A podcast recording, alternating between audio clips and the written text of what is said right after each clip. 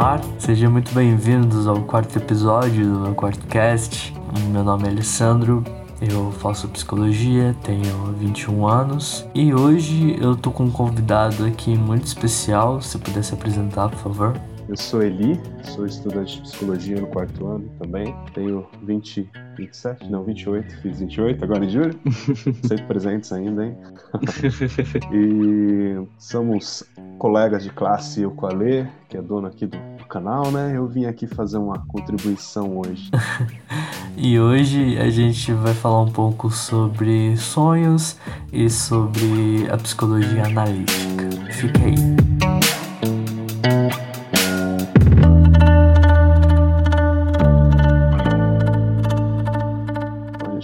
Discutindo como é que dava para fazer algum tema interessante. Eu vou tentar ser sintético. Nós íamos falar sobre sonhos, né? Uhum. E a gente percebeu que é difícil a gente falar sobre sonhos nessa perspectiva que eu vou falar, que é da psicologia junguiana, sem falar um pouco de Jung, né? Uhum. Que muita gente não deve conhecer, né? Uhum. É, ou conhece, primeiro, desmistificando isso daí, né? Conhece achando que quando se pergunta da abordagem junguiana, né? Você fala com um anão, com um gnomo no jardim? E tá errado. Bom, eu não falo só no jardim. Não, eu falo em casa, falo em todos os lugares. Não é só no jardim, não, tá? É, mas brincadeiras à parte, a ideia é a gente poder é, desconstruir isso daí e trazer um pouco desse psicólogo, né? Mas também desse grande pensador que foi Jung, pra gente poder falar um pouco sobre sonho mais lá pra frente. Uhum. Bacana? Isso aí. Então vamos lá. Bom, é... Para a gente falar sobre Jung, eu vou utilizar um pouco do método que ele, que ele fazia, que ele chamou de método histórico também, que não tem como a gente falar de uma pessoa sem conhecer a história. Então eu me basei no trabalho da Lilian Ursba, que é uma psicóloga junguiana também, doutora em psicologia analítica, e a partir disso eu vou construir, vou tecer aqui um caminho para a gente poder se encontrar, né? Beleza. Então, nesse trabalho de, de revisão, eu, eu pude perceber que É, a história do Jung é muito interessante, que para ele poder chegar é, na pesquisa dele, ele teve uma trajetória. E eu acho que isso é importante ressaltar, porque ele vai resgatando essa trajetória da infância dele para poder cunhar os conceitos. Uhum. Então aqui na minha, na, na minha linha de pensamento eu não pude construir outra ideia que senão, se ele não tivesse passado por essas etapas da vida, ele não seria o pensador que ele foi, o psicólogo. E, consequentemente, ele não poderia desenvolver teoria. Então, é meio que um dark da vida, vamos dizer assim, né? Então, é um pouco disso para a gente poder entender. Que o trabalho dele, ele se baseia na história de vida dele. Se ele tivesse omitido qualquer dessas experiências que eu vou falar para vocês aqui, talvez não fizesse sentido o pensamento que ele cunhou, tá? Uhum. Então, vamos começar. Bom, então Jung ele nasceu em mil oitocentos e setenta e cinco, na Suíça. Jung, os pais dele eram... digamos assim, bem de vida até. O pai dele era um pastor da igreja reformada e a mãe dele era uma dona de casa, mas ela, ele mesmo falava que ela era muito misteriosa, ela gostava muito dessa coisa espiritualista, inclusive nessa época estava em moda o espiritismo de mesa, hum. Então ele falava que a mãe dele, tipo, era uma pessoa de manhã e de noite era outra pessoa, tinha esse lado meio misterioso, Eita, né? Pô. Bom, então já dá pra gente perceber que essa questão religiosa marcou muito a vida do Jung, acho que não só do Jung, mas vários autores, o Freud também tem esse histórico familiar, né? Uhum. É, tava muito permeado essa questão da religião, da teologia, né? No contexto da, da infância, da adolescência dele. Uhum. E ele passava muito tempo também nesses espaços. Então o pai dele, ele ficava lá no, no, no templo, né? E ele também, o Jung, ficava ali pelo, pelo templo. E no, no livro Memórias, Sonhos e Reflexões dele, né?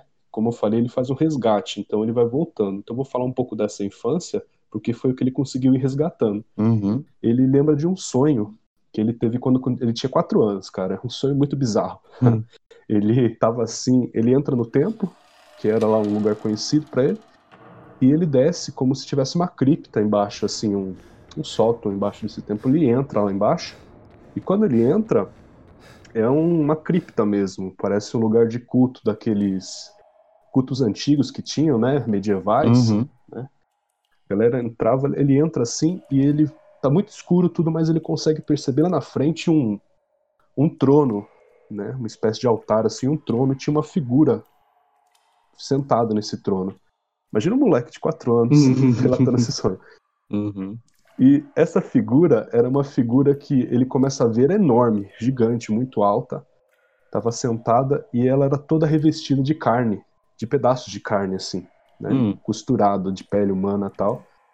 E ele vai subindo, conforme ele vai subindo, ele percebe que não tem é, cabeça isso daí, né? Hum. É uma, um ser estranho, muito, muito estranho. E nesse, nesse instante, ele, ele ouve a voz da mãe dele falando a seguinte frase: olhe, olhe bem, isto é o devorador de homens. Olha só. Porque tinha uma, tinha uma canção, né? Muito, muito doida essa canção, que era uma canção de, de ninar que eles tinham, né? Tipo, é, dorme nenê e tal, que é o que eu vim pegar. E a canção falava assim: é, estende suas mãos, ó Jesus, minha alegria, e protege o seu pintinho. Se Satã quiser devorá-lo, faz cantar os teus anjinhos, que esta criança fique ilesa. Então, tinha esse trecho, né? E daí o Jung, quando ele resgata, ele fala, não, tudo bem, se tiver na ênfase é, essa parada do devorador, aquela coisa, o devorador de homens, ponto, final, acabou a história. Mas a ênfase não estava nisso, hum. né? E ele ficou girando com essa imagem na cabeça e não entendia. Aí tá, passou essa história, né? E ele começa a retomar um pouco mais a caminhada dele. Quando ele tinha seis anos, ele vai para uma igreja... Primeira vez que ele vai numa igreja católica, né? Uhum. Então, ele chega na igreja católica e tinha aquelas paradas de limpar o barro do pé, sabe? Uhum. Que tem... Tinha... tinha é, na época da escravidão, tinha para tirar o barro do pé para entrar. Uhum. Aí, o cara vai e ele me cai. E ele arregaça a testa naquilo. Putz, né? Inclusive, é, esse negócio de limpar o pé é da origem da expressão pé rapado, né? Isso, isso mesmo. Uhum. Tem, tem a ver com isso daí, né? Uhum. Que era o pessoal que morava, que era menos abastado, né? Que tinha que ir ou a pé pra, pra, pras missas, uhum. ou de cavalo. Daí sujava mesmo. Uhum. O restante que era rico é de charrete, né? É, lógico. Mas pode Bom, contar é... o trauma do... do... Não.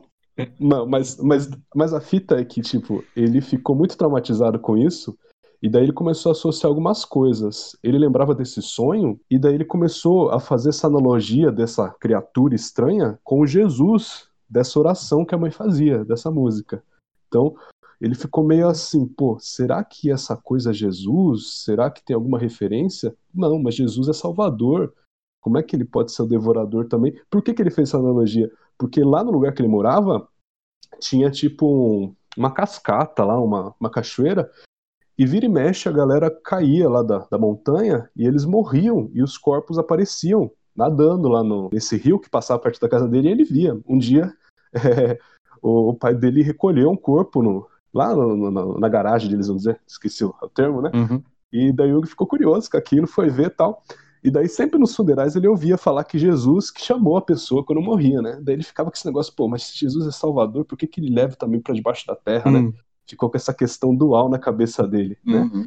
E aí ele lembra também de uma história que ele tava, tava andando na rua, daí ele viu uma figura toda vestida assim, com uma túnica grandona, encapuzado, descendo.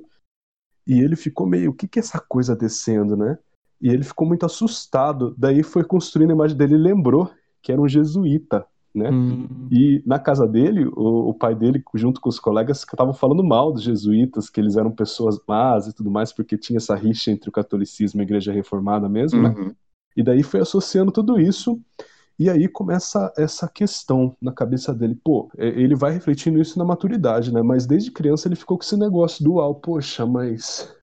será que essa história do Jesus aí, ele, ele é bacana ou ele é mau? Uhum. Como é que a gente vai resolver isso daí, né? Uhum. E ele ficou com isso na cabeça. Pá, daí ele vai pra escola. E aí, na escola, o Jung, ele gostava muito de ficar sozinho. Ele vivia no campo, né, uma área campestre lá. Uhum. E ele curtia muito é, ficar na natureza, tal, ficar refletindo sobre a vida. Ele tinha esse costume de ser mais introvertido, introspectivo, né? Uhum.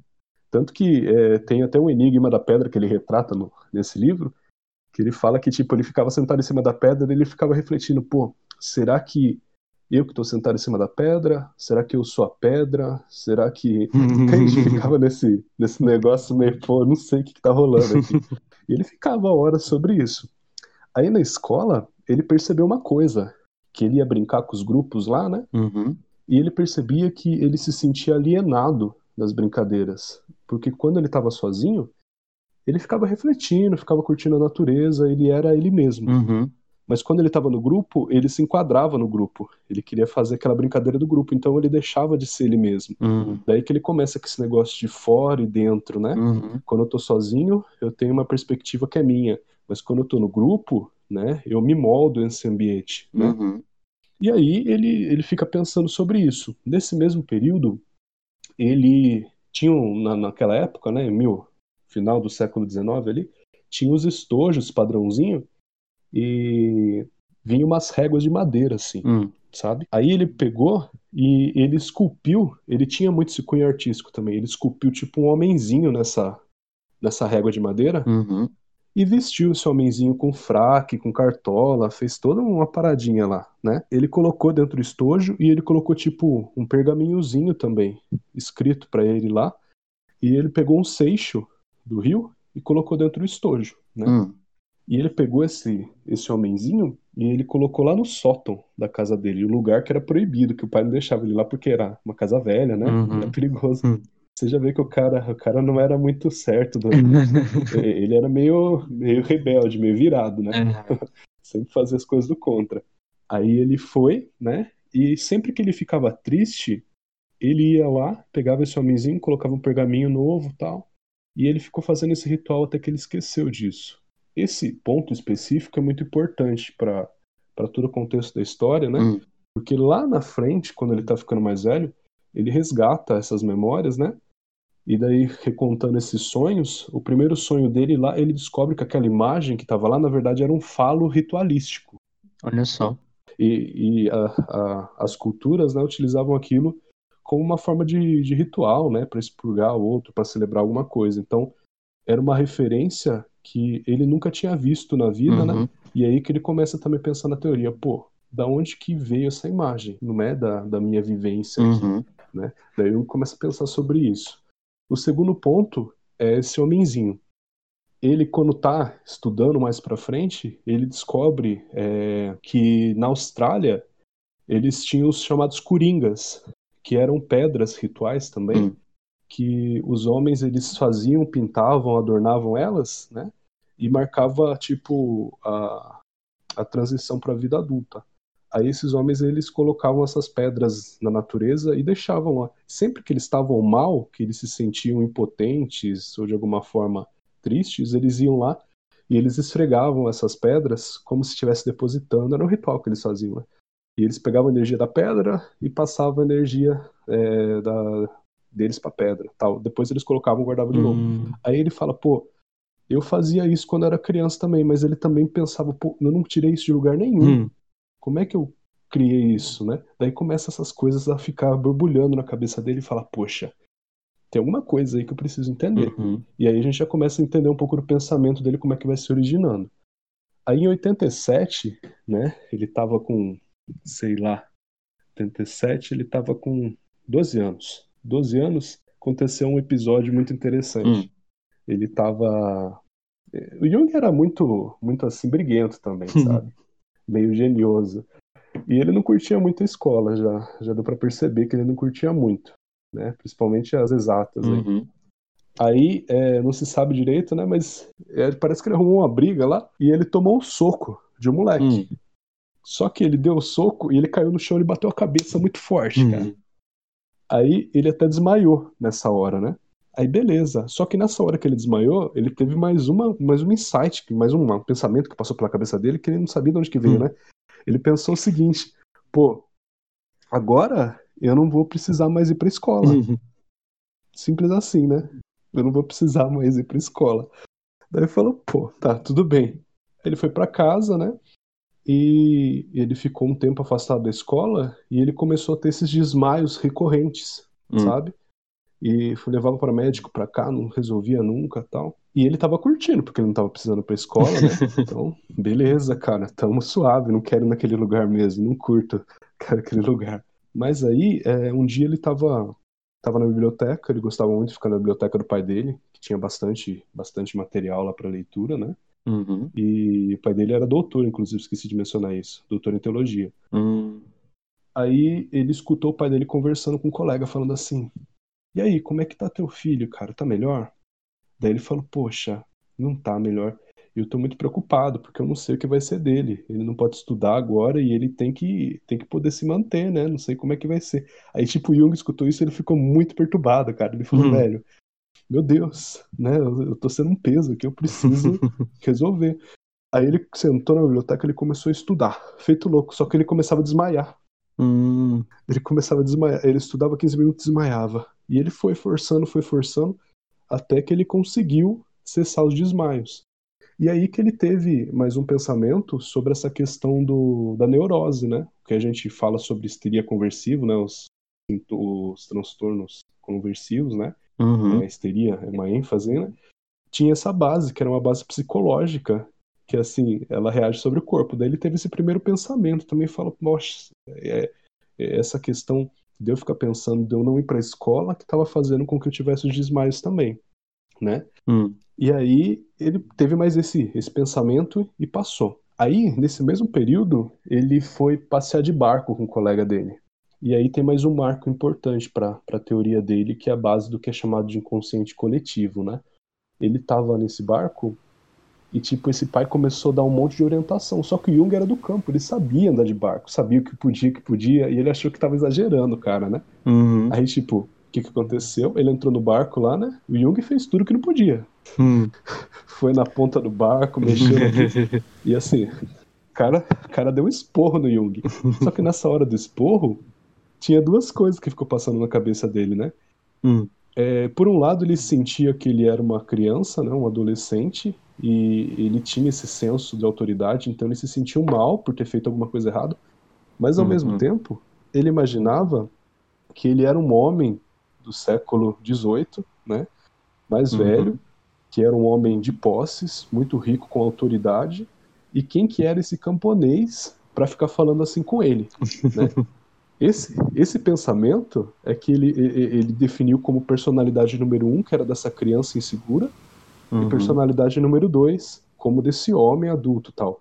E ele ficou pensando sobre isso um tempo também na adolescência dele, né? Uhum. E tá.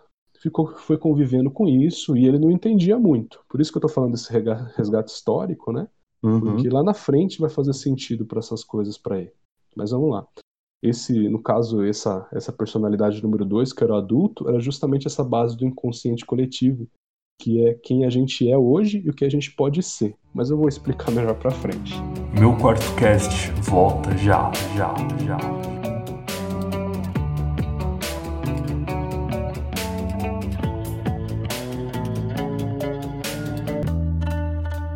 Aí, tipo, depois desse, depois desse episódio do barco, hum. ele segue, né, nessa, nessa trajetória, com doze anos mesmo. E aí, ele tava caminhando lá pela cidade, tal, e ele bem, assim, analisando a paisagem, tava contemplando, mesmo, falando, nossa, que céu bonito, que natureza bonita, tal. Aí ele olhou pra catedral, assim, que tinha lá, ele falou, nossa, que catedral bonita. Só que nesse momento, ele sentiu que tinha um pensamento que não era bacana, que tava chegando. E ele não deixou, ele se privou de pensar hum. isso, né? E aquilo ficou perturbando ele, e ele ficou perturbado com isso, e ele ficou pensando, poxa, olha, olha a reflexão que o cara faz, velho. Com doze hum. anos, eu nunca, com doze anos eu tava pensando... Comer terra. Sei lá, mano. Comer terra. O cara fez a seguinte reflexão, poxa, da onde que tá vindo esse pensamento ruim? Daí ele começou a refletir, será que é dos meus pais que tá vindo isso que eu tô pensando? Daí ele falou, não, meus pais são bons, tal. Daí ele foi, os avós ele não conheceu. Daí ele foi, nesse pensamento ele chega em Adão e Eva, que são os pais da humanidade, né, que a gente conhece simbolicamente. E daí ele pensou, será que são de, veio de Adão e Eva isso? Daí ele falou, tá, Adão e Eva pecaram. Mas quem que fez Adão e Eva pecar? Daí ele lembrou a serpente. Uhum. Aí que chega o final, o insight do pensamento dele. Mas quem criou a serpente? Foi Deus. Uhum. Daí ele Tipo, libertou pra ele, falou, poxa, se Deus que criou a serpente, que pecado, tal, tal, tal, então eu posso pensar, ele deixou o pensamento vir. O pensamento foi o seguinte, ele imaginou que Deus estava sentado num trono em cima da catedral, é, escutem, em cima da catedral, e aí Do nada, Deus começa a defecar em cima da catedral. É essa imagem que ele tem. E, tipo, foi um alívio gigantesco pra ele poder pensar isso. Só que isso dá começo à trajetória de reflexões dele que vai culminar na teoria dele. Porque daí ele pensa, poxa, isso que eu tô sentindo, que eu tô pensando, é graça divina, porque vem de Deus. Então, é, e pra entender, gente, tô falando de Deus e tudo mais, mas não é que Jung... ele era focado só na religião. Ele estava nesse momento porque era o que ele tinha, de arcabouço teórico familiar, principalmente. Então, ele estava refletindo a partir da experiência dele. Uhum. Só que aqui que tem uma cisão. Porque daí ele fala, poxa, eu vou tentar entender quem que é esse Deus, então. E aí, ele começa a pesquisar. Só que não tinha muito material na biblioteca, tinha muito livro de teologia. Então você vai ver lá no, no livro de teologia, ele vinha lá, Deus é o supremo bem, é isso, aquilo, onipotente. Ele falou, uhum. poxa, não, tudo bem, tá aqui escrito. Então ele falou, eu vou pesquisar o que, que é o diabo também. Daí ele via, era o oposto, ele falou, poxa, isso daqui não me satisfez. Aí ele falou, ah, eu vou ver se eu acho esse verbete em outro lugar, né? Ele pesquisava, pesquisava os verbetes lá. Uhum. Vou pesquisar no livro de filosofia. Tinha lá... Com muito custo ele achou um livro de filosofia, porque a filosofia era a arte do pensar, né? Então é, isso não era muito permitido, vamos dizer assim, na, naquele contexto familiar dele. Ele achou um livro lá, né? E aí ele começa a ver lá, só que ele também não ficou muito satisfeito, porque lá no livro de filosofia ele falava assim, que Deus era a criação do homem, né? Que era algo metafísico, não sei o que lá. Mas ele nunca ficou satisfeito com isso, falou, poxa, se vem do homem, então não pode ser metafísico, porque o homem é material. Se uhum. o homem é material, é orgânico, como é que ele pode criar uma coisa que é metafísica? Isso não ficava muito certo na cabeça uhum. dele. E daí uhum. isso contrastava também com uma opinião que o pai dele tinha, que o familiar discutia, discutiu, né? Porque eles falavam que Deus era bom, isso, isso, aquilo, né? Uhum. Mas a experiência que ele teve era uma experiência de Deus defecando, porra. Era um negócio meio... bem estranho, não tá condizente a história, né? Uhum. Ele falou, olha, esse pessoal aí, eles não estão tendo uma visão completa do que eu quero, né? Uhum. E aí, nesse mesmo período, com doze anos, a mãe dele é, decide falar pra ele assim, olha, filho, você já tá mais adulto agora, eu vou te dar um livro um pouco mais avançado pra você poder estudar. E foi aí que ele se apropria da leitura do Fausto, de Goethe, né? Ali uhum. em Fausto, ele encontra uma meia resposta para a pergunta que ele tinha, porque eles têm uma... É, Fausto, ele apresenta, ele se relaciona com o diabo lá, só que era um diabo, era um pouco diferente de toda a releitura que ele tinha dessa questão diabólica, né? Ele fala, olha, agora uhum. sim estão levando o diabo a sério aqui, nesse texto. Uhum. E daí ele acha interessante, né? Ele falou, poxa, então essa questão filosófica é o caminho que eu quero me aprofundar aqui. E a partir dessa leitura do Goethe, que inclusive dizem que era um primo bastardo dele, né? A gente nunca vai saber disso, uhum. mas reza a lenda que era, né? Ele, ele vai procurando outros textos e ele chega a Schopenhauer, que é uma das bases aí do trabalho de Jung, né? Que vai se alicerçando, mas que também não é o, é o primeiro contato que ele tem, tá? E aí, é, a partir de Schopenhauer, ele vai estruturando é, esse pensamento que ele tinha, que é um pensamento muito voltado para o sofrimento humano. A ideia do Jung era justamente compreender esse sofrimento humano. Ele não queria explicar muita coisa, mas ele queria entender é, por que, que o ser humano sofria. E a partir de Schopenhauer, ele entra em contato com o que Schopenhauer definia como vontade cega, né? Ainda tem uma alegoria que eles fazem que diz que, von- que a vontade é um, um cego robusto que carrega um aleijado que enxerga, né? Então, o que, que representa isso, né? A gente tem os nossos impulsos, né, os nossos desejos, vamos utilizar esse termo, né, nossa vontade, nossas motivações internas, uhum. mas quem regula isso, porque é o cega, né, nossa vontade, é a nossa consciência, que seria justamente esse aleijado que enxerga, né? Uhum. E isso daí, essa vontade, seria a essência do eu. Só que você concorda comigo que você fala assim, é, a vontade é algo muito abstrato, né? Não é palpável. Como que uma coisa que é abstrata, ela pode fazer um corpo viver, por exemplo, se movimentar uhum. para alguma coisa? Então, era esse pensamento dele. Ele falou, pô, não, tudo bem, mas ainda não chegou onde eu queria, né? Uhum. E aí, é, é bem interessante a leitura do, do Schopenhauer, porque ele também traz essa referência sobre a vontade, mas ele fala que é assim, a vontade é um negócio que leva ao sofrimento, porque veja, você vai, você se sacia, e depois que você está saciado, você sente a dor de buscar uma coisa nova, uhum. né? Então uhum. seria justamente a razão do sofrimento, né? Uhum. É, é bem bacana isso daí. E aí, como ele achou esse conceito um pouco de difícil compreensão para a idade dele, né? Uhum. Não estava adequado, ele continuou procurando. E aí que esse cara, o Jung, ele desemboca em Kant. E aí a coisa começa a ficar um pouco mais interessante, né? Uhum. O, o Kant é conhecido como o pai da epistemologia, né? Uhum. O que, que é epistemologia? É a reflexão sobre o conhecimento humano, né? É um método do conhecimento, como que a gente se apropria desse saber científico, né? Então, o Kant ele fazia uma crítica é, sobre essa limitação do conhecimento, uhum. que a gente nunca vai conhecer as coisas em si, mas sempre vai ser a partir das referências, né? Uhum. Então, eu posso ter uma percepção de algo, mas essa percepção que eu tenho é a partir da minha vivência. Então, é, por exemplo, pegar uma coisa bem pontual, vacina. Tem gente que tem muito medo de vacina, uhum. né? Então, uhum. você não pode falar de agulha para a pessoa porque a experiência de dor dela com a vacina foi muito grande. Uhum. Mas eu posso nem ligar para a vacina. E ponto, né? Então, uhum. esse conhecimento... E ele fala do saber científico, é, por mais que seja todo controlado, isso, isso, aquilo, ele parte sempre de um ponto de referência, porque justamente a gente está controlando as variáveis que a gente quer. Uhum. E aí, o Jung, ele tem essa percepção. Por que, que ele tem essa percepção? Porque ele queria entender essa questão de Deus aí. Ele não entendia essa, essa figura de Deus que era, que era dita pelo pai e que se mostrou diferente para ele. E uhum. aí, em Kant, ele entende que, tipo, essa... percepção de Deus, essa percepção psicológica de Deus, ela é subjetiva também. Você tem uma figura que é cultural, vamos dizer assim, né? Você tem uma referência, uhum. mas a experiência que você tem com essa figura é sua. Uhum. E é bem interessante a gente pensar por isso, porque todas as nossas experiências, as nossas percepções, como eu disse, a dor, por exemplo, uhum. ela parte justamente é, dessa experiência subjetiva.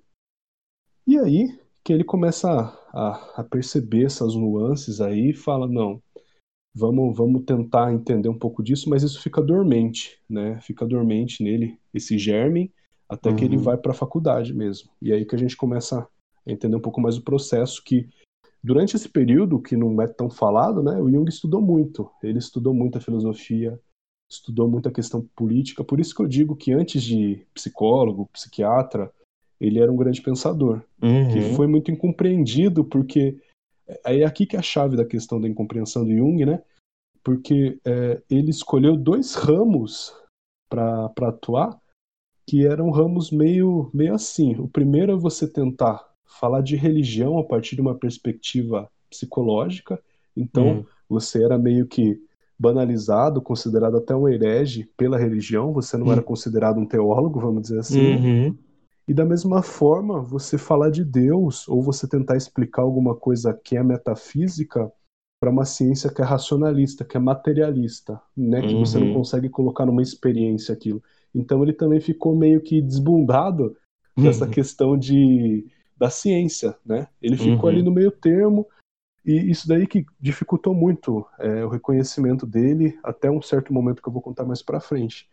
E uhum. é interessante isso, porque essa reflexão eu não sabia disso, estudando, que eu percebi, que eu descobri também, que a psiquiatria na época, e até hoje, vamos dizer assim, era um dos ramos da, da medicina que era colocado à margem, né? Ninguém uhum. se interessava pela psiquiatria, uhum. porque era justamente esses fenômenos que eles não sabiam explicar, né? Como é que eu vou colocar isso daqui?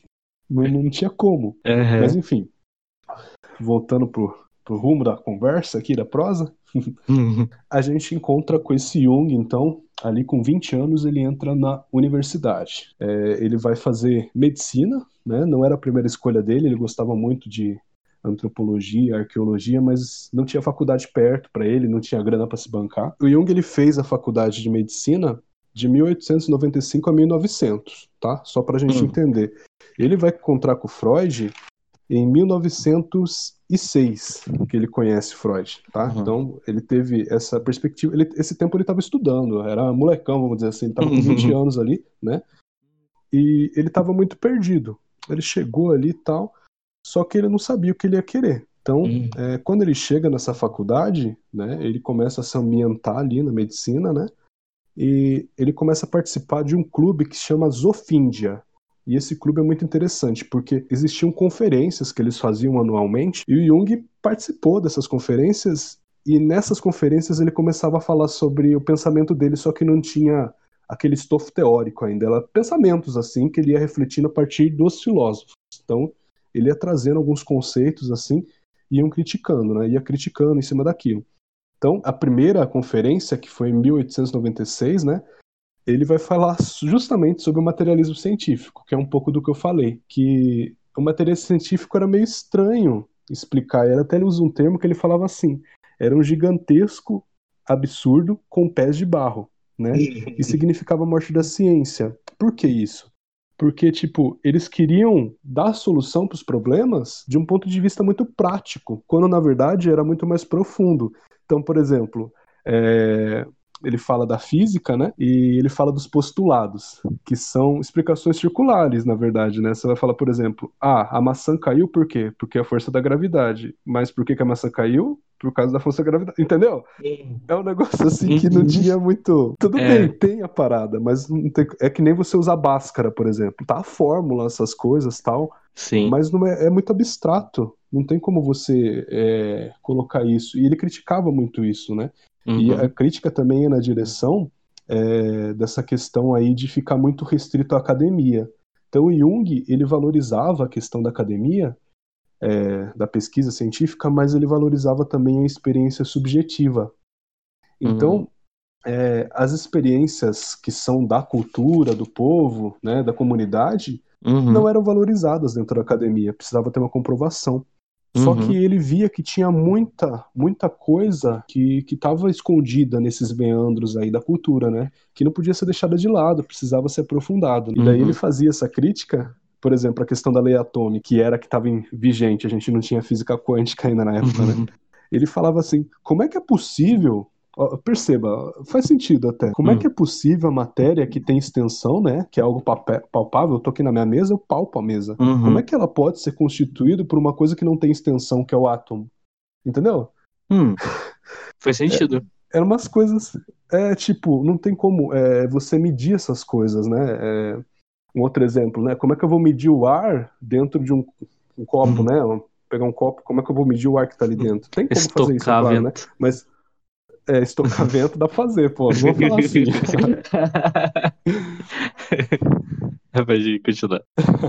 E aí ele falava assim, né? Se a gente fizesse um exame muito crítico sobre as afirmações dessas ciências que eram racionais, queriam colocar tudo nesses postulados, nessas teorias, né? A gente ia acabar sendo conduzido por um domínio que era imaterial, que era metafísico, que era justamente uhum. a crítica que a ciência fazia com a religião. É como se falasse assim, ah, por que que faz o arco-íris lá? Porque Deus quis. E, vamos, entende? Uhum. Ele fazia esse, esse paralelo, e ele fazia, ele desceu a lenha não só nessa, mas também nas ciências biológicas, né? Porque uhum. tinham muita questão é, da, do mecanicismo, né? Naquela época, né? Sim. Só que eles também não conseguiam explicar, porque ele, ele partia da seguinte lógica, tá? Eu tenho uma pessoa morta aqui, ele tem os mesmos membros, os mesmos órgãos, o mesmo tudo, tudo, tudo, tudo de uma pessoa que está viva. Agora me fala, por que que não tá vivo? Entende? Aham, uhum, entendi. Eu, não, não tinha uma explicação. Eles queriam... Fala, não, tudo bem, o coração tá batendo, por isso que o sangue tá bombando. Mas por que que o coração tá batendo? Entende?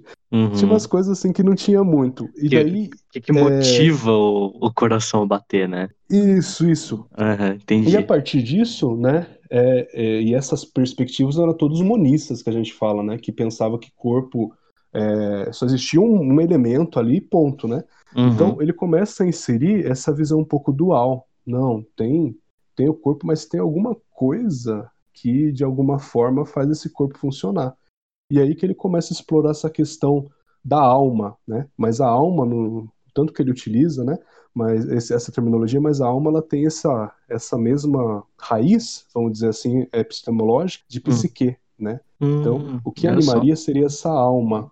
Então, é, essa raiz era muito mais vitalista, tinha uma vida ali, tinha alguma coisa que estava fazendo isso fermentar. Não estava muito claro para ele isso ainda. Uhum. Mas ele fazia essa crítica porque ele queria entender. Vamos, vamos a fundo nisso, vamos entender o que está rolando. Isso na primeira conferência. Meu quarto cast volta já, já, já.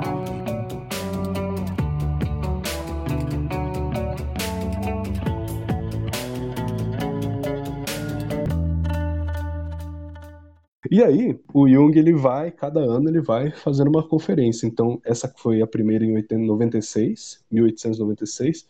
Aí, em noventa e sete, ele vai falar sobre alguns pensamentos sobre a psicologia. Então, a gente percebe que a psicologia é uma ciência muito nova ainda, né? No uhum. final de, do século dezenove, ali, que ela começa... Ela nasce ali, né? E começa a ganhar seus bojos, né? E vai em várias direções. Uhum. E aí ele estava tentando também entrar nisso daí, nesse meio. E aí ele vai utilizar muito dos filósofos, como eu já falei de Schopenhauer e do Kant, né? Ele vai utilizar esses, esses autores para poder fazer uma teoria um pouco sobre essa questão da psicologia. E aí ele começa utilizando é, um, um autor que se chama Strauss, né? E esse Strauss, ele faz o relato da vidente de Prévostre, que ele conta Essa... a história de uma... É, ele conta a história de um psiquiatra, tá? Que ele... chamado Justinus, que ele atende uma, uma vidente. Só que é, essa vidente, ela era uma alemã muito erudita, só que ela vivia numa área rural, numa área que não tinha acesso a, hum. a, a essa linguagem culta, né? Então, ela tinha essas manifestações, tinha essa linguagem que ninguém conseguia explicar, né? E esse psiquiatra, ele não quer rotular ela. Ele, ele, ele Justinus, ele quer tentar entender o que está rolando, né? Então, ele uhum. até tem uma perspectiva um pouco mais... Porque se você pensa pela psiquiatria, você fala que é esquizofrênico, uhum. né? Uhum. Podia, podia dar esse laudo lá, beleza. Pela uhum. religião, tá possuído, uhum. né? Então... Muito dogmático, né? É, é muito, você tem que ter uma, uma coisa. Daí uhum. esse Justinus aqui, através de Strauss, né, ele começa a retomar isso e o Jung utiliza esse texto para explicar, falar, olha gente, tem algumas coisas que a gente não consegue explicar. Uhum. Então a gente precisa entender o que que tá rolando, né? A nossa, nosso materialismo aqui não tá explicando isso. E aí uhum. ele começa a discursar sobre Schopenhauer, né? Schopenhauer fala sobre o magnetismo animal, que tem essa relação dessa energia que já era, já estava sendo estudado, uhum. mas é, essa influência que nasce do corpo dos animais, esses impulsos que não tem explicação, e aí ele utiliza um tanto de Kant, que Kant ele estava muito em alta na época. Kant é, até hoje está em alta, né? Uhum. Então, é, o Kant ele escreve um texto que é Sonhos de um Visionário, que chama. Uhum. E, o Kant, e aí que está o mais interessante, para poder fundamentar a mesma teoria, né? De que existia alguma natureza imaterial no corpo. Tinha alguma coisa que não estava sendo contada. Uhum. O nome do texto é Sonhos de um Visionário. E o Kant, ele faz a análise é, da visão de um cientista, que se chama Swedenberg, sobre uns sonhos que ele estava tendo, de umas experiências, assim, que eram paranormais, vamos dizer, uhum. na época, né? Então, uhum. por exemplo, ele relata nessas visões, né? Esse cara estava tendo muitas visões, mas uma das visões que é relatada nesse, nesse livro, nesse escrito, é que ele tava, ele foi participar de uma reunião numa cidade longe, muitas milhas longe assim, né? Uhum. E ele, no meio da reunião, ele para e ele começa a descrever o incêndio que está acontecendo na cidade dele, né? Uhum. Ele dá, um, dá uma, uma parada nele, né? E ele começa a contar que o incêndio está se, se propagando e ele relata que quando está chegando perto da casa dele, as pessoas conseguem apagar o incêndio. E ele tem essa visão, pronto. No dia seguinte, chega um mensageiro que veio contar e ele descreve igualzinho que tinha acontecido o incêndio e tal. E esses relatos que o Kant começa a coletar e o Jung utiliza para fundamentar. Como é que esse cara estava sabendo? Porque não tinha WhatsApp naquela época, uhum. não tinha e-mail, não tinha porcaria uhum. nenhuma. Como é que esse cara estava sabendo o que estava rolando lá? Né? Não tinha explicação para aquilo. Como é que ele chega nisso? Uhum. E daí ele fala justamente a partir disso que a vida humana, né, que era o que ele já tinha comentado na primeira conferência, tinha uhum. algo mais que motiva ela. Tem um princípio vital aí, uma função que anima esse corpo que não está sendo colocada, né? Uhum. Então, é, é isso que a gente precisa considerar. Meu quarto cast volta já, já, já.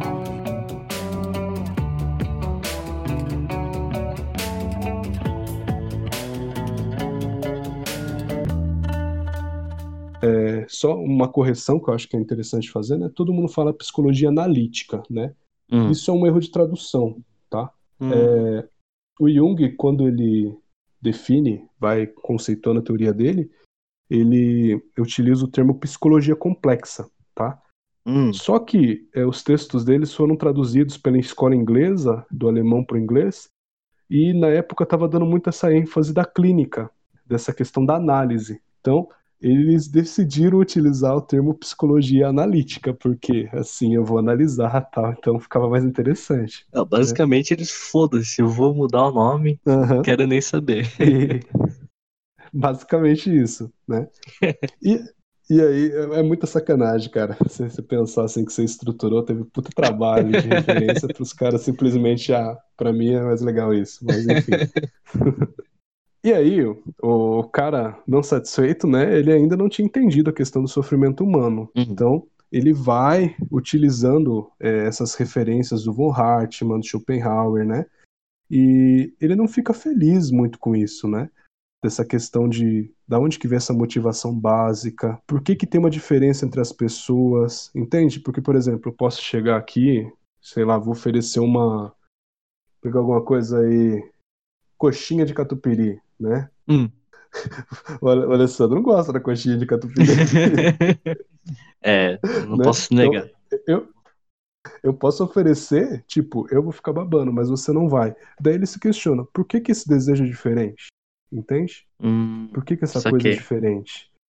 E ele não estava entendendo isso ainda, né? Hum. E aí ele vai estruturando essas questões do arquétipo, que são essas formas que vão dando a, a, a tonalidade da nossa vida, né? Então são as potencialidades que a gente pode ter. Elas fazem com que a criança chore, elas fazem com que a gente busque alimento e tudo mais, né? Uhum. E ele vai chegar... É, num, num conceito que ele denominou de self. O uhum. self seria a totalidade do inconsciente coletivo, tá? Então, é, aí é uma das diferenças gigantescas também que tem entre o Freud e o Jung, porque ambos falavam de inconsciente, mas o Freud, ele acreditava naquilo que era o inconsciente pessoal, que a gente diz, né? Uhum. Que estavam registrados as coisas reprimidas, os traumas, memórias e tudo mais. O Jung acreditava nesse inconsciente pessoal também. Mas desde as histórias de infância dele, como eu já falei, né, ele via que tinha algo mais, esse inconsciente coletivo que eram de experiências que não eram dele. Ele não sabia de onde que vinha, mas estava lá as imagens, né? Uhum. E daí ele vai construindo essa questão de inconsciente coletivo, que é justamente como se fosse, vamos dizer assim, uma galeria de imagens de possibilidades da humanidade. Uhum. É, é o mundo das ideias que Platão falava assim, né? Que a humanidade tem acesso, né? E faz parte, está marcado na nossa, na, nossa, na nossa psique. É parte constituinte. Então a gente tem isso dentro da nossa psique. E hum. é muito importante entender isso, porque esse conceito é um conceito revolucionário é, à medida que a gente percebe que está todo mundo conectado também. Hum. Então, todo, a gente está vivendo num universo que não é cada um por si, que é uma das coisas também que conduzem ao sofrimento humano. A gente tem que pensar no coletivo, não só no individual. Hum. E, e pensando nisso, é, o Jung viu que esse sofrimento humano, humano, né, ele nasce, é um pouco da perspectiva também do que o Freud falava da pulsão de vida e de pulsão de morte, né, que tinha dois poderes antagonistas. Ele pega essa, essa definição de um cara chamado Jacob Boehme, hum. que fala que sem oposição não tem como ter consciência. Então ele fala, poxa, para ter movimento, esse filósofo fala, né, pra gente ter uma tomada de consciência, para ter qualquer movimento a gente precisa ter conflito. Uhum. Então ele percebe que a nossa vida inteira é margeada por essas é, duas energias, uma de vida e uma de morte, que justamente esse conflito que gera o sofrimento humano. Mas em si, o sofrimento humano não é uma coisa ruim, é uma coisa que mobiliza a gente. Uhum. Tem, um, tem uma frase que diz o seguinte, que a gente pode passar a vida inteira é, sem adoecer, mas a gente não pode viver sem sofrer. Que hum. sofrer, a, a raiz da palavra quer dizer passar por. Então, hum. só vive, a gente pode se privar de viver também, mas a gente não passa pelas experiências daí. é bem interessante essa, essa perspectiva. É, daí você não vive, né? Isso. Então, essa tomada de consciência, né, a gente só cresce, tem o desenvolvimento psíquico, né, psicológico, a partir do sofrimento. Não tem como você partir de outra forma. É uma visão bem, bem schopenhaueriana, bem, bem triste. Sad, né? Boy. Bem, bem, bem assim mesmo, mas vamos lá. Até tem uma frase do próprio Nietzsche que é interessante, hum. que é assim: deve-se ter o caos em si mesmo, a fim de dar à luz a uma estrela dançante. Então do caos nasce o cosmos, né, que é a organização. A gente precisa passar por isso, tá? Uhum. Então, vamos lá. Estamos chegando no fim das conferências. Então Jung falou dessa crítica do materialismo científico, né? Falou, não, tá muito bacana só isso. Ele uhum. fala dessa necessidade de considerar as experiências psicológicas também, a importância dessa psicologia empírica, né? Ele fundamenta isso com essas bases filosóficas. E aí, por fim, ele vai falar um pouco da questão da religião, que é a quinta, a quinta conferência, né? Em mil oitocentos e noventa e nove, ele pega um texto de um teólogo chamado Albert Hichel, uhum. e ele vai falar que, nesse texto, né, das experiências de união mística que eles falavam, né? Que esse, esse teólogo, ele tentava deslegitimar as experiências que as pessoas estavam tendo na, utilidade, na, na atualidade. Então, ele falava que, tipo, no Antigo Testamento, tal, Deus se manifestava, assim, sei o que lá. E quem falava isso agora, né, era considerado louco, estava alucinando e tudo uhum. mais. Daí ele falava, por que que é diferente? Né? O Jung uhum. criticava por que que é diferente. Uhum. Da mesma forma que é, as pessoas estavam tendo esse encontro lá no Antigo Testamento, poderia ter agora. Só que aí que é interessante, porque ele não está falando de um ponto de vista religioso, mas ele está falando do ponto de vista psicológico. Fala, a experiência que a pessoa teve lá no Antigo Testamento é uma experiência que é descrita como esse encontro com Deus. Uhum. Então a pessoa que está aqui hoje, ele pode ter a mesma experiência, os mesmos sentimentos e tudo mais. Mas a questão é, que Deus é esse? Eu sou cientista, eu não posso considerar esse Deus metafísico, mas eu posso considerar uma coisa que eu chamo de imagem de Deus. Ou uhum. seja, todo mundo dentro de si próprio tem essa definição do que é Deus. Tem essa possibilidade de encontro com esse Deus, porque Deus representa a totalidade nessa questão religiosa, entende? Uhum. Então, ele traz para isso, né, que, que a gente tem na psique humana é, essa, essa possibilidade de, de integração, de completude pra gente. É como se a gente tivesse, é, a gente se tornasse uma divindade também. Até é interessante porque ele faz essa analogia, né, pegando a questão de Jesus, né, Jesus foi, é, ele se encarnou. O fato de Deus ter se encarnado possibilita com que o homem tenha acesso a essa divindade também, entende? Só que uhum. é, a, gente faz, a gente faz uma leitura muito literal da Bíblia, e esse que é um dos grandes erros, né? Sim. A, a Bíblia, ela, ela é bastante simbólica. Então, esse processo de encarnação tal é justamente essa incorporação das possibilidades que a gente tem enquanto ser humano, né? De, da gente crescer, enfim. Uhum. E, e é interessante porque quando ele faz essa, essa conferência, o pessoal já estava meio assim, pistola com ele, falando, pô, você é meio louco, né? Meio místico aí, né? Daí ele fala assim, da mesma forma que me acusam de místico, porque ele falava de Deus, né? De religião, né, essa uhum. questão simbólica, também deviam acusar o Freud de, prever, de pervertido, porque o, o Freud fala da teoria sexual, né? Mas também acusavam, cara. Então, né? Mas eu acho que no, na época eles não falavam tanto, porque senão ele não teria mencionado, né? Uhum. Mas é bem interessante. Uhum. Aí beleza, beleza. Ele deu esse estofão assim da teoria e aí ele vai começar a trabalhar. Só que o Jung, quando ele começa a trabalhar em mil e novecentos, ele vai para o Burghölzli, que é um uhum. hospital psiquiátrico muito famoso, inclusive. Só que uhum. ele fica meio ali na, na surdina porque ele acha que ele não é, não tem bagagem suficiente para teorizar alguma coisa. Uhum. Só que é, ele não sabia o que, que ele queria fazer. Primeiro, né? Ele tinha que definir qual residência. Ele define residência de psiquiatria por quê? Porque ele percebeu que lá ele podia unir as duas personalidades, que eu falei lá no começo, desse menino inseguro, mas desse homem também é, sábio, né?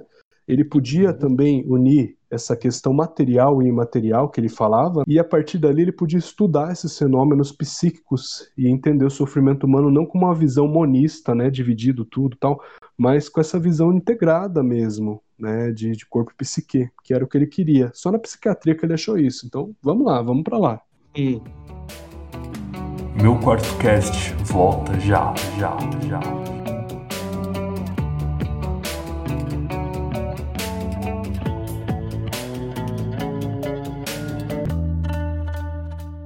Aí, ele, em mil novecentos e dois, ele publica é, um, um estudo, né, sobre os fenômenos considerados ocultos. Hum. E ele vai fazer um estudo sobre o espiritismo de mesa. Hum. Ele queria entender que tipo de manifestação psicológica que acontecia na psicografia, ali na, na telecinese, na clarividência, enfim.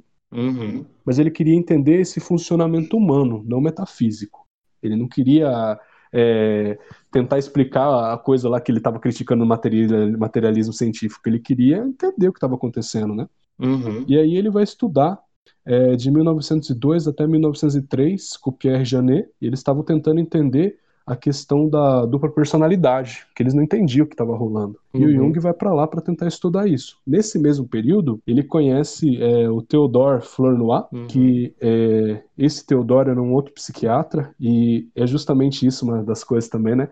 O Jung fala assim, se vocês querem que eu seja discípulo de alguém, então eu sou discípulo do Théodore Flournoy, porque uhum. o Théodore, ele fazia estudos justamente sobre a questão de mediunidade desses fenômenos considerados paranormais. Uhum. Então, ele começa... É, o Flournoy estava estudando sobre é, uma médium, e ele lê esse estudo, né, ele fica muito interessado e tal, e daí ele volta de novo para Burghölzli, e aí que a gente vai ter, é, vamos dizer assim, que é o momento que o Jung ele começa a ficar em evidência na comunidade científica. E aí, o Jung volta para Burghölzli e ele começa a fazer um estudo sobre a associação de palavras. Primeiro que não foi ele que criou esse teste, né, que é chamado, inclusive é um teste que baseia o detector de mentiras, é bem interessante.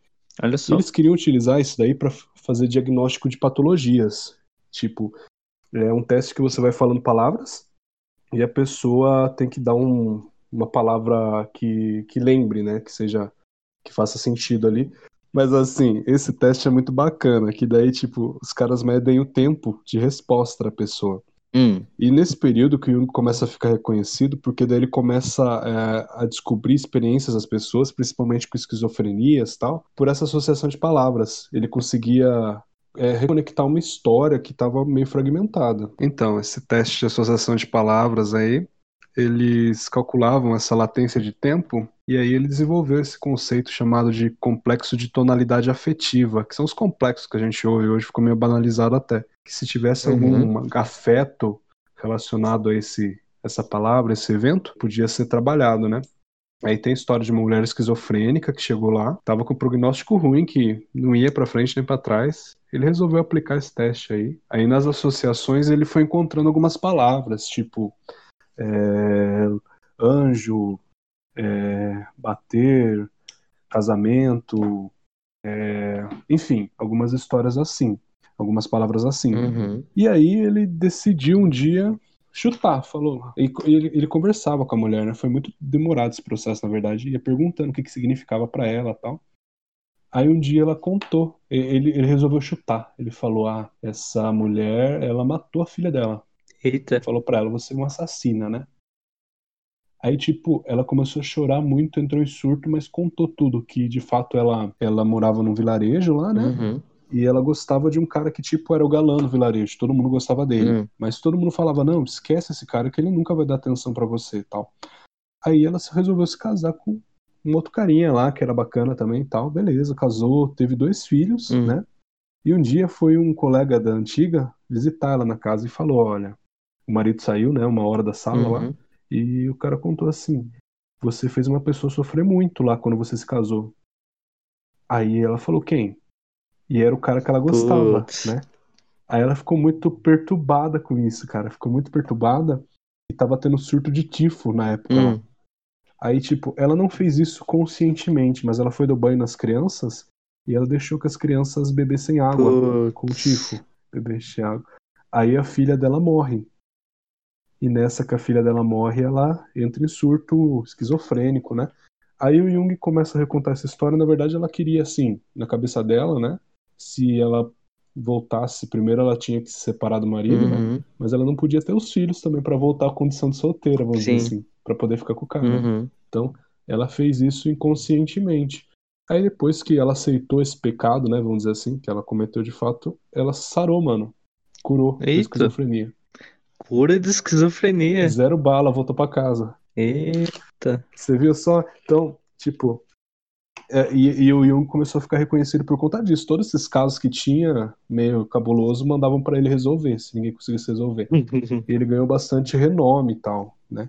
Enfim, uhum. Aí em mil novecentos e seis, o Jung toma conhecimento da obra de Freud, né? Uhum. E manda pra ele esse trabalho da associação de palavras. Uhum. E aí que eles começam a ter o, o casamento deles que não deu certo, né? Uhum. Eles começam a se encontrar, tal, tiveram uma reunião de doze horas aí pra falar de tudo no mundo, né? Uhum. Uhum. E em mil novecentos e nove, eles fazem uma viagem para os Estados Unidos, pra uma conferência na Universidade de Clark e tal. Uhum. E lá que eles vão trocando sonhos durante essa viagem, né? Vão trocando sonhos e tal. Aí é um dos momentos que o Jung já começa a ficar meio pé atrás com o Freud, porque o Freud, ele, ele se achava superior a Jung, uhum. Ele coloca na descrição. Uhum. Porque, tipo, eles iam trocando sonhos, né? E daí o Jung, ele ficou meio assim com o sonho e falou, olha, se o senhor falar um pouco mais sobre sua vida, eu posso tentar interpretar melhor seu sonho. Daí o Freud falou assim, não, eu nunca vou perder minha autoridade sobre você. Ô, louco. Aí, tipo, o Jung pensou, poxa, você já perdeu a autoridade, né? Só de pensar assim, quer uhum. dizer que você valoriza mais a autoridade do que a verdade. E aí, uhum. tipo, é... enfim, o Jung tem um sonho lá, ele conta pro Freud, só que ele mente pro Freud, assim, por de sacanagem mesmo, ele mente sobre o sonho, né? Só pra... Ele sabia o que significava, era uma questão de consciente coletivo também e tal. Uhum. Mas ele sabia que o Freud ia ficar focando nessas coisinhas, sabe, irrelevantes. Porque ele ficou muito pistola com o Freud mesmo. Aí depois que ele volta... É, é cara, é, é complicada a história, né? Porque o Freud, ele queria mesmo, ele queria um filho, né? Um príncipe herdeiro, então, tipo, não tem pensamento próprio, meu amigo. Uhum. Realmente. E aí, tipo, quando ele volta, quando ele volta dessa viagem, ele começa a estudar sobre mitologia e os símbolos dos povos antigos de um outro autor. E aí ele começa uhum. a escrever um livro, e esse livro ele se chama Metamorfose e Símbolos da Libido, que depois é trocado de novo, fica Símbolos da Transformação, se eu não me engano. Aí em mil novecentos e nove ele é, leu um livro sobre simbolismo e mitologia dos povos antigos, né, que era uma coisa que ele tinha muito interesse, uhum. e ele começa a estudar mais sobre essa questão dos símbolos, né, na mitologia principalmente, uhum. e ele lê um texto do Théodore Flournoy, que eu já falei, né, que fala sobre sonhos que anteciparam um surto esquizofrênico de uma pessoa, né, de uma paciente. E aí ele começa a escrever o livro dele chamado Metamorfoses e Símbolos da Libido, que é o livro que marca o rompimento do Freud e do Jung, porque ele diverge de dois conceitos que são relevantes para o Freud, que o primeiro é de incesto, porque o Freud, na teoria, é, no complexo de Édipo, ele considerava que o incesto era uma coisa, um desejo carnal mesmo, do filho pela mãe. Uhum. Mas na realidade, Jung, nesse livro, ele diz que o incesto seria uma visão simbólica da criança buscando pela incorporação da consciência. Então é como se fosse a mãe, fosse ampliação de consciência, certo? Uhum. Então ele parte desse princípio de ampliação da consciência, não de um desejo carnal de fato. Esse é o primeiro. E o segundo, que é a questão de libido, que Jung fala que para ele não existe só a energia sexual. A energia sexual é uma das formas, mas a libido seria a energia vital, que está permeando todo, toda a psique humana, né? Toda... o movimento humano, né? Uhum. E lembrando que o Jung, ele foca nessas teorias essa questão do desenvolvimento psíquico, que é justamente a questão de criar e ampliar consciência. Esse que é o foco dele. E aí acontece uma fita muito complicada, porque em mil novecentos e treze acontece um, um fato, né, que na verdade marca, é importante porque é o momento em que o Jung, com trinta e cinco anos, ele começa a resgatar essas memórias da infância dele, que eu já falei lá no começo, e ele começa a entender o que elas significavam e colocar na teoria, certo? Uhum. Então, de mil novecentos e treze até mil novecentos e dezesseis, o Jung, ele teve, vamos dizer assim, que ele teve uma vivência esquizofrênica, porque ele teve alucinações, teve visões, né? Uhum. Só que ele tinha que lidar com isso. Ele chamou isso de confronto com o inconsciente. Ele tinha que passar por isso de alguma forma. E nesse momento que ele desenvolve algumas técnicas, em especial a imaginação ativa, né? Uhum. E é justamente como ele utiliza, né? É um, é um processo onde você não está inconsciente, mas você deixa fluir sem filtro aquilo que está na sua cabeça e vai organizando. Ele utilizou de mandalas também, enfim. Ele uhum. era artista, né, também, então ele utilizou a questão das artes plásticas para poder ajudar ele nesse processo. Uhum. E nesse período que ele desenvolve a maior parte da teoria dele, fala sobre as funções da consciência, que eu não vou adentrar porque senão fica mais extenso do que estamos, né? Uhum. Mas o importante aqui, que era o foco que eu quero chegar, é na questão dos sonhos, né? Uhum. O Jung, ele fala é, sobre a questão dos sonhos, que o sonho, é, eu vou repetir aqui, é, o sonho é um produto do inconsciente, mas é um conteúdo da consciência. Por quê? Diferente do que o Freud diz, que é alguma coisa que está é, camuflada, né? É alguma imagem camuflada, uhum. O sonho, na verdade, ele chega na consciência porque senão a gente não lembrava deles. Então, ele é conteúdo da consciência nossa. Quando a gente acorda, a gente lembra do sonho. Em alguns uhum. casos não, mas a gente lembra a maioria das vezes. Uhum. Mas os símbolos que vêm dos sonhos, eles partem do inconsciente pessoal e do inconsciente coletivo. Por uhum. quê? O inconsciente pessoal são as experiências que a gente tem diárias. Então você vai lembrar que você está trabalhando, isso, isso, aquilo, tal. Só que tem imagens que chegam num momento que não vai fazer sentido, né? Então você está lá andando, daqui a pouco você vê um, uma tartaruga gigante, entende? Uhum. É, é algumas coisas que não... não casam no seu cotidiano. Então, é, primeiro, e aí que entra a questão da análise dos sonhos, né? É importante você entender qual que é o simbolismo que tem para aquela pessoa, os elementos do sonho. Você esgota isso, né? Então, uhum. os sonhos, pro Jung, eles são uma solução é, saudável que o organismo utiliza para poder conciliar essa questão consciente e inconsciente. A grande, o grande ponto é que o sonho ele utiliza uma linguagem que é simbólica, que é justamente a linguagem do inconsciente coletivo, por isso que a gente não entende o sonho. Isso que diverge do Freud, não é que está camuflado, mas é que a gente não entende, a gente está afastado dessa, dessa linguagem simbólica. Então, é, é importante a gente entender primeiro qual que é o significado que está atribuído para essa pessoa no símbolo, né, que ela está sonhando ali, então o sonho com uma pessoa, o que ela representa para você, uhum. e quando esgota isso, aí sim você vai procurar outras referências que podem ser culturais, É, que são do inconsciente coletivo dessa época, né? Por exemplo, naquele período as pessoas sonhavam com um trem. Hoje em dia você pode sonhar com um avião, que representa esse transporte, essa ligação, entende? Uhum. Então, esse símbolo está atrelado ao período que a gente vivencia. Então, os sonhos eles representam tanto os conteúdos reprimidos, né? Tem isso também, mas também tem essas vivências simbólicas que são importantes a gente, a gente entrar em contato. Uhum. Então, é... grosso modo, é, o Jung ele não estava querendo diagnosticar as pessoas, não queria, não tinha essa visão. Ele era muito mais um cara empirista que queria entender os fenômenos assim, né? Não estava querendo colocar isso até na parte clínica. Então, é, ele queria entender o sofrimento humano, ponto. Esses conceitos que ele funda de arquétipo são importantes para a gente entender o funcionamento psíquico. Eu não vou entrar em outros conceitos aqui, né? Uhum. Mas em especial arquétipo e inconsciente coletivo, né, são importantes para a gente poder entender como é que funciona isso. Mas a gente tem outros, como a sombra, persona, enfim, são é, nomes que vão sendo dados a estruturas da psique que são utilizadas para a gente poder intermediar as instâncias. Então a relação que eu faço com o mundo é a persona que assume as máscaras sociais. A relação com o que eu faço com o meu lado interno, vou utilizar a ânima, o ânimos que eles chamam, né? Uhum. Que é justamente uma forma da consciência, né, da nossa psique se adaptar à realidade externa ou interna, ponto, né? Então, é só dos sonhos para fechar, não é um privilégio a interpretação de sonhos de Freud e de Jung, tá? Isso daí já se fazia há muito tempo. Então, é, é interessante a gente pensar isso, porque, por exemplo, na Grécia Antiga, no Egito, os caras iam nos templos e eles ficavam num negócio chamado incubação. Hum. Porque nesse período eles se preparavam para receber os sonhos, que era a mensagem dos deuses. Então é interessante a gente entender que hoje é, a gente perdeu esse significado de Deus, que eu já falei um pouco, uhum. né? Mas é justamente essa comunicação do nosso inconsciente com a gente, é, é essa expressão que é importante a gente entender. E nesse contexto a gente já quebra um pouco também dessa questão da neurociência, que eles falam que sonhos são só memórias que a gente está revivenciando no dia. Uhum. Meu, a gente passa tanta coisa no dia todo, por que que aquela memória específica a gente vai ter? Por que que a gente vai sonhar com coisas que a gente não viveu, com coisas que a gente não conhece, entende? Uhum. Então, quebra um pouco disso. Isso ultrapassa essa barreira desse materialismo científico que já foi falado, né? Uhum. E aí, o Jung fala de tudo isso daí para no final da, da vida dele, ali, final da vida não, mas a partir dos sessenta anos principalmente, ele poder falar um pouco mais abertamente com a religião, sobre religião, como ele já estava com o legado dele estruturado, né, como ele já era reconhecido, ele podia falar abertamente de outras coisas, como a religião, sem ser tão criticado. Na verdade, ele foi bastante criticado, hum.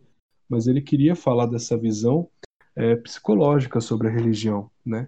E aí, no fim da vida dele, ali ele começa, tem algumas conferências é, importantes, né? Quando ele estava com sessenta anos, em trinta e cinco, mil novecentos e trinta e cinco, ele faz umas conferências de Tavistock. Aqui eu dou um toque para quem gosta de Jung, são as conferências principais aí que ele fala sobre, é, sobre os conceitos, né?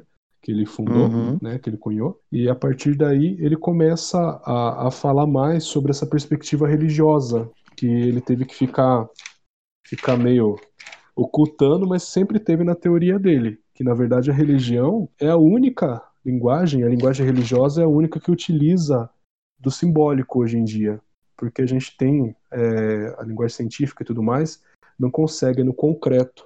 Já a religiosa, ela tem esse acesso. Então, a humanidade está perdendo essa linguagem simbólica. É isso que Jung fala no decorrer da uhum. vida. Só que à medida que ela perde essa possibilidade, ela perde também a conexão consigo próprio, com, si, com o interior, porque também é simbólico, entende? Uhum. Então, uhum. É, ele diz que a longo prazo, ele até profetiza, vamos dizer assim, né, que a longo prazo a humanidade vai perder isso e vai ter que achar outro recurso para se expressar. Porque a gente sabe hoje, a psicossomática fala, né, que se você não tem o simbólico, você vai expressar no corpo, uhum. ponto. Então, por isso que ele diz que a gente tem muitas doenças é, psicossomáticas acontecendo na atualidade, por conta disso, né? Uhum. E aí, é, é bacana a gente pensar, porque o começo da, da história dele, que ele fala de dentro e de fora, é também um pouco do, do fim, né?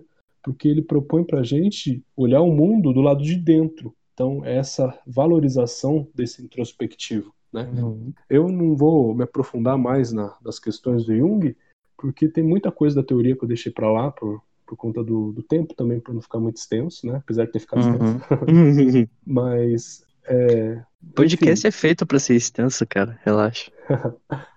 o, mas tem muita coisa que a gente acaba utilizando no dia a dia, que foi dele que, que veio. Por exemplo, outro dia eu lembro do podcast de vocês falando sobre a tipologia do Moby Myers, né? A, a tipologia personalidades é, é baseada na teoria junguiana também. Então, sim. ele vai meio que... A, as contribuições do Jung, eles... eles vão nessa direção é, e estão permeando muito é, toda, toda a nossa sociedade, a questão dos arquétipos, a gente vê em publicidade, por exemplo. Sim. Essas que são contribuições interessantes para a gente pensar. Mas uhum. acho que é um, um pouco disso, Ale, né? Fui, fui extensivo aqui. Eu só vou, só vou fechar fazendo uma divulgaçãozinha, né? Eu tô claro. começando com um canal no Insta também, ele se chama... underline catabase, né, arroba underline catabase, só colocar lá que vocês eu vou encontram. Colocar na, na descrição começando. Aí, quem tiver ouvindo no, no Spotify, só clicar aí no episódio, na descrição vai estar o, o Instagram dele aí. Dá aquela fortalecida, lá que é um canal que a gente vai falar dessas questões psicológicas, mas de autoconhecimento também, uhum. tentando fazer um conteúdo bacana pra vocês. Agradeço o convite, velho, foi muito bacana falar eu... sobre Jung, eu que agradeço. Sobrevoo sobre ele aqui. Aham. Uhum. E, assim, esteja convidado para retomar mesmo esse assunto que não é nem um pouco é, curto, né?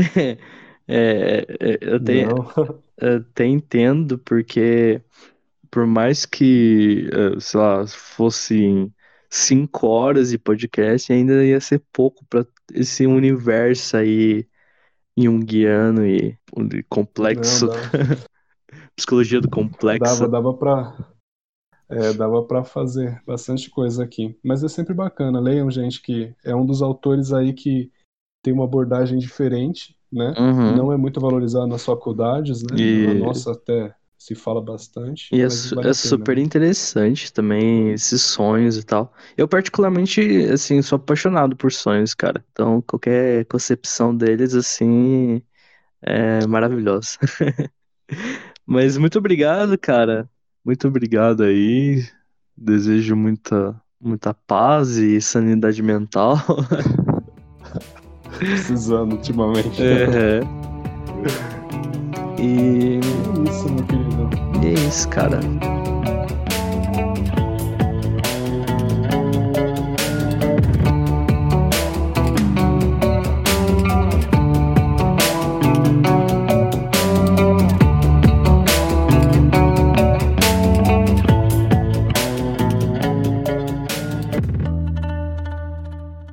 Você ouviu o meu quarto cast, uma produção independente.